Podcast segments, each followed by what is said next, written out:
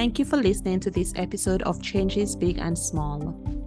Today's guest is Charles T. Hill, Chuck, a professor of psychology at Whittier College. He has a PhD in social psychology from Harvard University and is a member of the American Psychological Association and the American Sociological Association. Thank you, Chuck, for joining me on Changes Big and Small today. Your research is around relationship satisfaction right. and relationship commitment. So let's right. dig into those topics. You studied intimate relationships across different cultures. What right. surprised you that you found in that research? What was surprising was that the factors that influence satisfaction and commitment are basically the same. The same factors matter. Now, maybe some of the average levels may vary, but they don't vary very much. Whereas when people look at different marriages, different relationships in different cultures, they're talking about the rituals and how they all differ. But all these rituals have the same purpose to commit the two people to stay together. So oftentimes there are religious documents, there may be legal documents, people have their friends and relatives there. It is all for the same purpose. Whatever they do when they're together, it's a commit the people to, because they start out with a private commitment, but it's the public one that makes them make the relationship work. The other thing I was wondering is what's the relationship between satisfaction and commitment in a relationship? Well, satisfaction is one of the biggest predictors of commitment, but there are other factors too. And this is interesting because these factors that I've studied, they predict satisfaction, which in turn predicts commitment. But then some of these things predict commitment independent of satisfaction you're committed even though you're not satisfied. You shared before that there are four categories of factors which predict commitment. They could predict satisfaction, or they can predict the two of them together. Yeah. Yeah. So these various factors in these four categories, they consistently predict across all nine cultural regions and also eight relationship types and they predict satisfaction, which in turn predicts commitment. But some of these factors also predict commitment independent of satisfaction. So let's go through them one by one and talk about what have you learned. So if we start with partner suitability, well, yeah. first of all, let's define that. I think I could guess that one. It's how well suited or yeah. how compatible you are with your partner. But what do you mean when you talk about partner suitability? Well, under partner suitability, most important thing is personality. It's interesting. Evolutionary psychologists uh, they've said that well what men are looking for mm-hmm. is mm-hmm. attractive women who are fertile and what women are looking for is men of high status who can support them and their mm-hmm. kids but when i looked at the research that, that supports that I find that, oh, even in their research, those things are only moderately important. And the gender differences are real, but they're very small. And in my own research, I asked people, what are you looking for? And I had a whole list of things. What's important in a partner? And it turns out that number one is personality. That's most important. And physical attractiveness, well, that's moderately important for both men and women. And social status is moderately important for both men and women, even if there's a small gender difference. But the, the point is, physical attractiveness is one thing among many other things that you notice in initial attraction. And maybe it's very important at initial meeting, but in the long run, it doesn't matter much. And I think that's interesting to think about that initial meeting versus the long run, because especially with dating nowadays, so much of it being online and yeah. being in that format where you swipe right or you swipe left, what you're seeing, what takes yeah. up the majority of the screen is what the person looks like. Yeah. And so what you're missing out on are many of the nonverbal cues. If it's live, you can see some of the person's behavior. But when you meet the person in person, there's so much more information you have to make that judgment. And when people talk about, well, I have this feeling, I got this vibe, oftentimes they're responding to subtle nonverbal cues in the person, maybe the tone of voice, maybe little things that they do, the glances away, the glances at them, all those subtle things we pick up on and we get this vibe. Most of the time, we're not even aware that we're doing this. And a lot of that you miss out when you're online. Some of it you get, of course. So, if we think about partner suitability, I guess it's more important for the people who are dating to consider. Well. Maybe not. Before I did this cross cultural study, I was involved in another study 50 years ago. I worked with Zick Rubin. He was the first one to come up with a love scale, a measure of love. Together, we did this study called the Boston Couple Study. And it turns out that ratings of partners, ratings by judges do not predict staying together. However, there was one measure that did predict, and that was that the women who rated themselves low in attractiveness were more likely to hang on to their college partner, presumably because they felt less confident that they could find somebody else but they weren't rated low by their partners and they weren't rated low by their judges. It was their own lack of confidence that mattered. And that's the only way that physical attractiveness mattered in the long run in that study. We spend too much time worrying about attractiveness. Hmm. Think about all your friends and relatives, people you care about, some people you love deeply, and they come in all shapes and sizes, right? and you love them. Is it because they look like the models? No. you love them because of how they treat you, their personality, how they relate to you, your relationship. That's what matters. There are all kinds of things that go into considering a person desirable how intelligent, how witty, their sense of humor, all kinds of things. And another factor parents and others approve of the partner. Because if they approve of the partner, that makes it easier to have a satisfying relationship. And if they don't approve, wow, that can make it rough. It's a lot of stress on the relationship, right? Huge stress. You might be able to make it work, yes, but it's going to be a lot harder to make it work. So, what should yeah. people be considering if they want a committed relationship when it comes to partner suitability? Okay, here are the 10 components. One is physical, and this includes, you know, facial features, body shape, things like that. Mm-hmm. Some are aesthetic features like symmetric features, average features called pretty or good looking. Mm-hmm. Some are neonatal or baby features. So those are features that we call cute. And then sexual maturity features, you know, breasts and muscles and facial hair and things like that whether people are overweight or physically fit. Those are things that enter into our calculus too. But then there are emotional things. They're positive feelings such as love, affection, liking, respect, admiration, or negative feelings, prejudice, fear, stigma, disgust, hatred.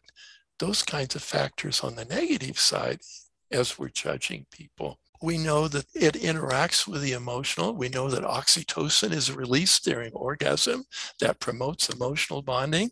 There are people that we love without having sex, or people that you have sex without necessarily loving them. But those things uh, contribute to each other.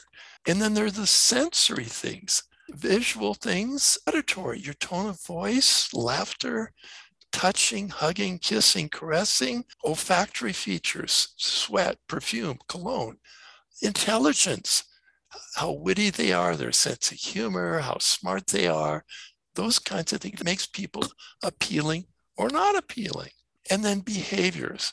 There are all kinds of attractiveness enhancing behaviors that people do.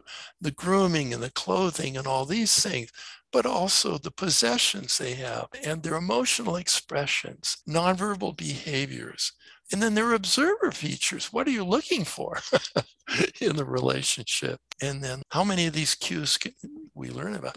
And then the situation where do you meet the person? Mm-hmm. You have expectations or who's there? Why are they there? Why are you there? What are you looking for in that situation? Which overlaps with the observer. What are you there for? Friendship, relationship, whatever. And then reciprocity in general. We like those who like us, unless we feel they're ingratiating mm. or somebody's hitting on you that's not, mm. not mm-hmm. welcome. And time where are you in your stage of life? What are you ready for? What are you looking for as opposed to where you are in terms of finishing school, getting a career? When are you ready to settle down? When are you ready to make commitments? So th- these are different factors that enter into what we call attractiveness. It's not just the physical, it's all those other things in interaction with the physical and interaction with each other that go into what makes a person desirable. And what's so interesting is that when you think about all of these different components, then it can be very different for each person. yes, exactly. One of the activities that dating experts might give to people is to think about the kind of partner that yeah. you want. And then there are all of these dimensions that a listener could think about. When you consider partner suitability, it may help to have some idea of what it is that's important to you. What is it that yeah. you're looking for? I was talking to a friend this weekend about this, and she was saying that sometimes it's very different in terms of what we say we want, what we say are requirements or non negotiables and then yeah. what we'll actually accept. Yes. Uh, I guess the theoretical and the yeah. physical yeah. do not always align. Yeah, well, we would call that the extrinsic and the intrinsic. right, right, exactly. Yeah. we have all these extrinsic things that we think we're looking for, but then there may be some subtle attitudes that we're not even aware of, or maybe we're not willing to admit that we have some of these attitudes. And I guess the second part of that is that often people discover those intrinsic versus extrinsic from relationships. Like you can't really do it in isolation. Well, yeah, that's why it's important for a young person to enter into friendships, to have some dating experiences, not having necessarily commitment in mind, but hopefully from these high school relationships, from these college relationships, you learn things about what you're looking for, what kind of relationship, what kind of person, and when you're ready for it. And in college, the Boston Couples Study found that half the couples broke up within two years. So it's very common for high school and college relationships to end, and even ones where you think you're kind of serious, it's very common to go through a couple of breakups. Yeah. And these should be learning experiences where you learn what you want, what you're looking for, and what works in the relationship. And okay, so this is partner suitability, which is much more of an individual thing. And now, if sure. we go to intimacy dimensions, that yeah. seems to be much more about the we uh, component. Yes, very much, very much emotional closeness, saying you're both in love, Zick Rubin came up with one love scale, and then others came up with other love scales. And what I found was a couple of dimensions from Rubin's scale caring, I care about the person, and attachment, I'm attached to the person. And then Sternberg and uh, others talk about passion and intimacy. And it turns out that those four together work across the nine cultural regions and the eight relationship mm. types. And, and these eight relationship types I'm talking about, the study included both men and women in opposite sex or in same sex relationships, unmarried people and married people. The same factors are important across all those things. And then Eros feeling we're made for each other, trusting the partner not to lie. That's important. Openness, disclosure is important, but it's that you can trust the person. If it's a sexual relationship, the satisfaction with that, that captures all of the other stuff, frequency of sex and everything else about sex, all is captured in that one idea. And then anxious attachment that some people are just anxious about being in a relationship, all of this uncertainty and anxiety they have, that interferes with the satisfaction. So if you consider this person as a real desirable person to have as a partner, even if you're not very happy, you may stay in that relationship hoping you can make it work. And then feeling that you're madly in love with this person mm-hmm. even if it's not a very satisfying relationship you often feel committed to that that thing. You're listening to changes big and small with damian president changes big and small will help you take action in your life with intention and purpose in each episode, I invite you to accept unexpected challenges that will help you take action to live the life that you want. And then exchange processes. I mean, of course, feeling you're getting something out of the relationship, If you're getting nothing out of it. Why stay in it? You're not satisfied. So, to wrap up intimacy dimensions, basically that involves the yeah. emotional and the sexual components of the relationship. Yes. That's right, if it's a sexual relationship. And then on exchange processes, it's not just gaining benefits, but being equally involved in the relationship. In the Boston couple study, this was one of the best predictors of who stayed together during the first two years and who eventually married their partner and who stayed married over the 15 years of the study. We asked them, who's more involved in the relationship? your partner much more, your partner somewhat more, it's equal, I somewhat more, I much more. And those that said they were equally involved, more likely to stay together. And then in this study, again, it's one of the predictors of having a satisfying relationship. Because if you're not equally involved, the person who's less involved can more easily walk away and to mm-hmm. keep that person from walking away, the other person tends to give in to that person wishes, their demands, and pretty soon you end up with a power imbalance. That can last for a while, but eventually the person being dominated maybe get tired of being dominated, or the person that's in the dominant position gets pressured to become more committed to the relationship. And so this is an important factor. It's interesting because yeah. I was just talking to somebody about this in terms of equal power in the relationship. We were talking about how sometimes we can see similar sorts of relationships where there is no power imbalance, even though yeah. people may not have equal opportunity or they may not have an equal salary. Like there are all of those different yes evaluations of worth that we sometimes put in relationships. And they could be financial or they could be uh, class based, for example. But perception seems to be a big yeah. part of the satisfaction yeah. or commitment yeah. elements. Yeah, I've known couples that broke up because she felt he wasn't pulling his weight because she had higher salary than he did, mm-hmm. that kind of thing. And then on the other hand, sometimes we see relationships fall apart or people break up, and you might say, well, what changed in the relationship that caused this to break up to happen? And sometimes there hasn't been a change. The behaviors are the same, but the tolerance for the behaviors changed. yes. yes. yes, you feel that what you're getting out of it is it worth the cost. mm. And that changes, I guess, at different stages of a relationship. Yes. And there are three kinds of costs involved. One is the direct cost. What does it cost to me right now? But another cost is the investment cost.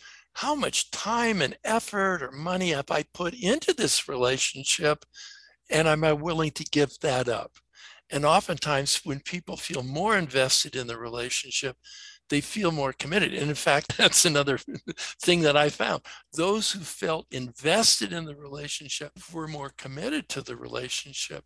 And then they're more likely to try to make it work, hopefully, maybe talk to the person, get counseling, whatever, or other times just allows a relationship where they're not satisfied at all. And what are some of those things? Well, I know sometimes children come into the picture. And absolutely, if you have yes. a mortgage or a house together, there are yes. the possessions as well. Yeah, those are investments. Yes. Mm. And this is sometimes why college students, along with the other stresses they have as they're adjusting to being an adult on their own, their parents break up their parents split well they've been hanging on to raise the kids and then finally when the kids are adults they figured, well, they could go their separate ways. If there's been a lot of conflict in the relationship, probably would have been better for them to split earlier. That'd be better for the kids than having the kids have to cope with an awful lot of conflict in the marriage. Mm. So it depends. yeah. So the last of the four is conflict resolution. Yeah, yeah. Well, all relationships have conflict, but some have a lot more than others. There's certain ones that are common, but if they're extra high, that makes it much harder to deal with.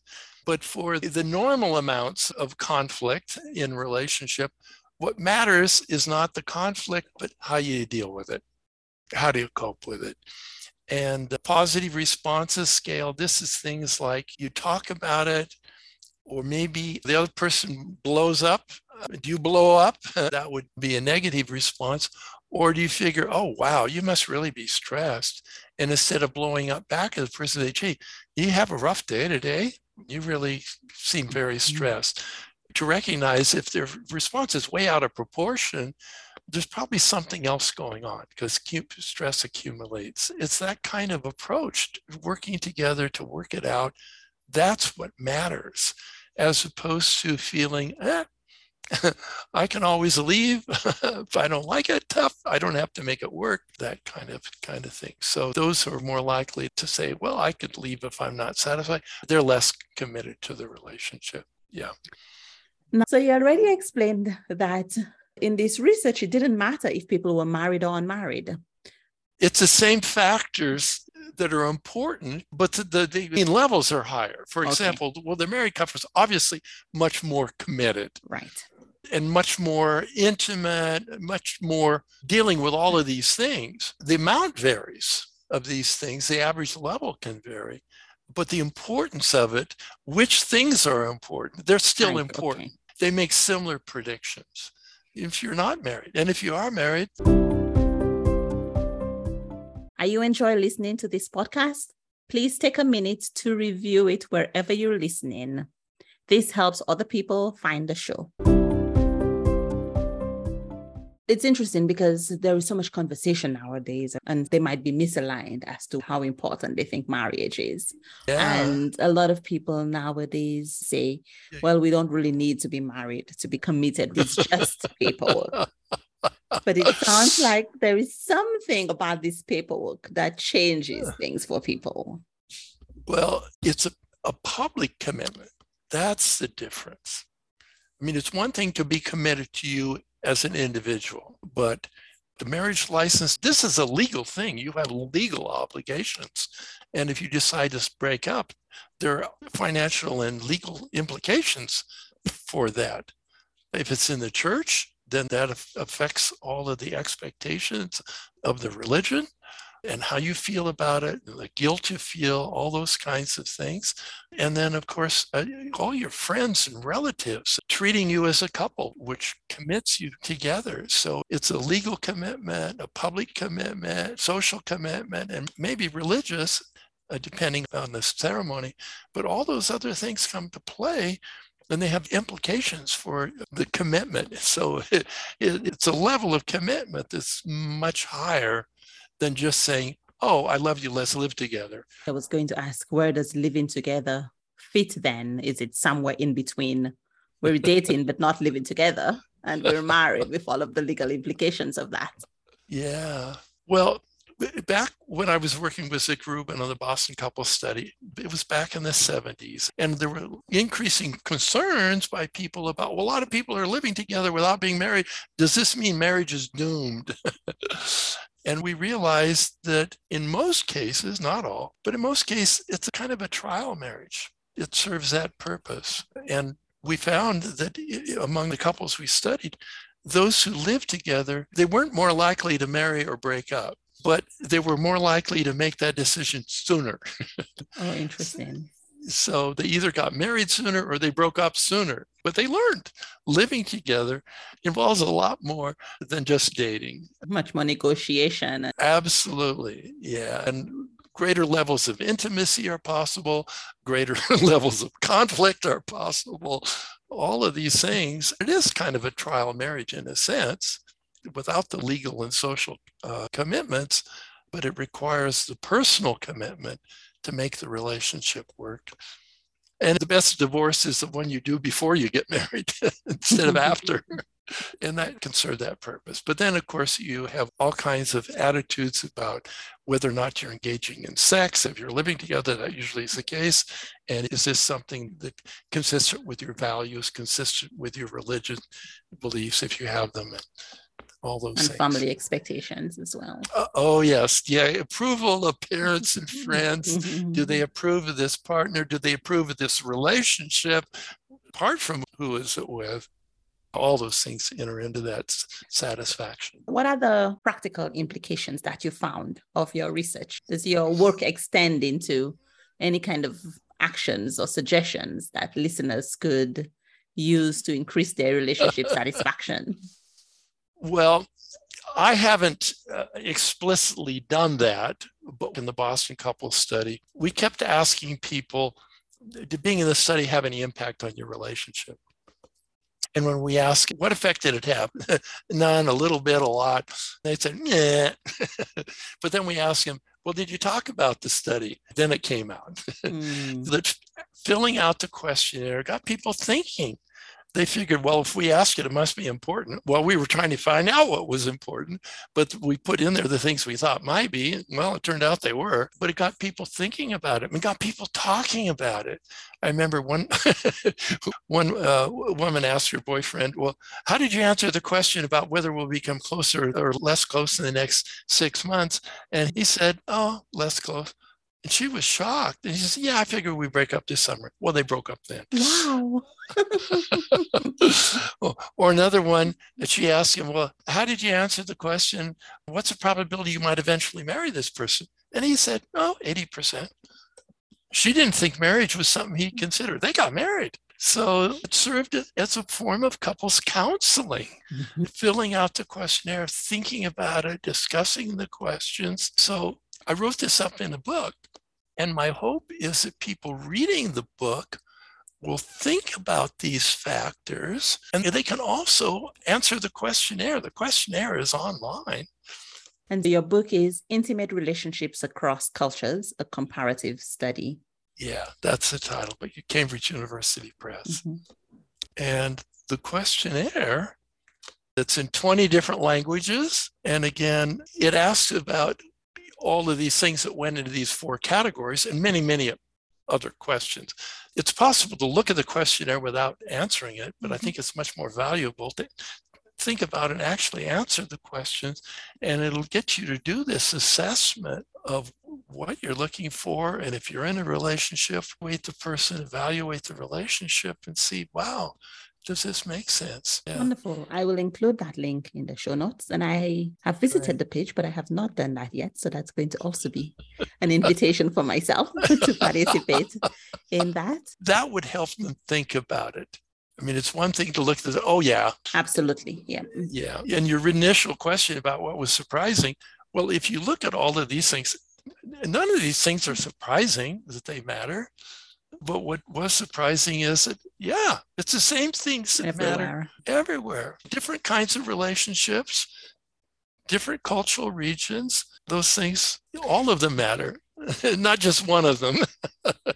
yeah, not- and I think this type of questionnaire is really good for people. I mentioned yeah. earlier a conversation I was having this weekend, and we were yeah. talking about the fact that a lot of people may share that they're no longer intimate in their long term relationships. Yeah, and there yeah. is dissatisfaction there on the yeah. part of both parties, but they may not do anything about it. And part of the reason that happens is because they're not used to talking about issues. There is no template, there is no process, there is no system that they've ever implemented about talking to each other. The other thing that's important is that uh, people now have such high expectations of marriage people t- tend to think that this person is their best friend. They're getting all their needs met in this one relationship. Whereas in the past, people realized that, well, you're part of a network of relationships. You have other family members, you have colleagues at work, you have neighbors and friends, and you get different needs met in these different relationships. And I think nowadays people place too much on one relationship, trying to get all their needs met and not having this other, what we call a circle of support of all kinds of people that are supporting you and all the issues you're dealing with and everything else. And then the other thing is, it's so easy to end a relationship. It was hard to get divorced. You, you had to try to make it work. And now it's easy to just quit. And with about half of the marriages ending, that suggests that well, we need to do a, a better job of forming a relationship, finding a suitable partner, and a better job of learning how to make it work, how to deal with conflict, how to create the conversations that we can address the problems those kinds of things. It was interesting because one of the things that she brought up was this romantic ideal of they will know what you need and they'll be able to provide what you need. And I'm like, well, how? Mind reading, which is one of the pitfalls that we fall into where we have expectations that we do not communicate. Yeah. Well, it's kind of thing that you don't get a parent manual when you have a kid, mm. but you learn from looking at your parents and movies and stuff. And the same with forming relationships where do we get our ideas? Oh, from the fairy tales and the movies and, you know, all of the romantic, the Snow White and all that stuff. Now, some movies show more realistic stuff, mm. but still, yeah. our parents and our friends sort of become the models that we're more likely to look to. But again, there's a lot of trial and error. Yeah, because we don't get the full picture from looking at our parents and our friends either. Yeah. Like exactly. we don't know the behind the scenes stuff of what right. makes it work or not work. exactly. Exactly. So the more we can learn about what matters and learn how to think about those things and discuss those things. My hope is that that will make for better relationships. Thank you very much, Chuck. And again, listeners are invited to go and visit the questionnaire. And if you want to get some value from it, do it on your own. If you want to get even more value from it, discuss it with your partner if you're in a relationship. Yes, exactly. Well, this is the thing about couples counseling. It doesn't do any good to send one person you need both of them there. right. Unless you can find something to change in yourself that might have an impact. But that's, yes, ideally, there's more success when both people are committed to that process. Thank you very much. And I hope you have a lovely rest of your day. Thank you. Take care. Thank you. Thank Bye. you. Bye bye. Do you have a question for me or a topic that you would like me to cover in an episode of the podcast? Reach out at contact at changesbigandsmall.com. If you've enjoyed listening to this episode, please share it with a friend who you think will benefit.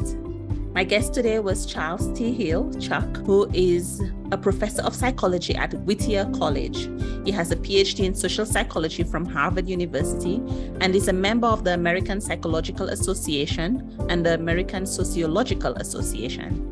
He has written a book called Intimate Relationships Across Cultures, a comparative study which was published in 2019 in collaboration with 40 colleagues around the world. It was based on a survey which is available online in 20 languages. He's also written another book called Prejudice Identity and Wellbeing Voices of Diversity Amongst College Students in 2022, which was based on a second survey available online. Remember, change begins with one small step. Have a great week.